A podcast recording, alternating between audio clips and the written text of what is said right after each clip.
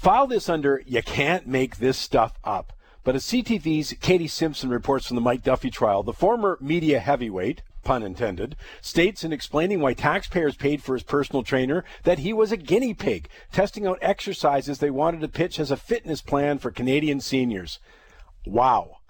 Maybe the search for outrageous lines like that explains the overwhelming media focus on the trial, especially compared to far more pressing examples of government waste. I mean, after all, $90,000 in question was paid back to taxpayers, so, you know, who really cares other than the media and the political class? No, the bigger problem is that there was no clear cut expense rules for senators, and everyone knew it. Even more outrageous is that the Senate's become the landing ground for political operatives, bagmen, and women of both the Liberals and Conservatives. But it's symptomatic of a bigger issue with government spending. We regularly debate how much government should spend. The majority of NDP and Liberal supporters think the answer is always more. Good times and bad. And conservatives regularly play along. No one seems to care that borrowing to spend in good times hasn't worked out very well in Southern Europe or Ontario for that matter. I mean, far less focus is put on what and how efficiently taxes are spent.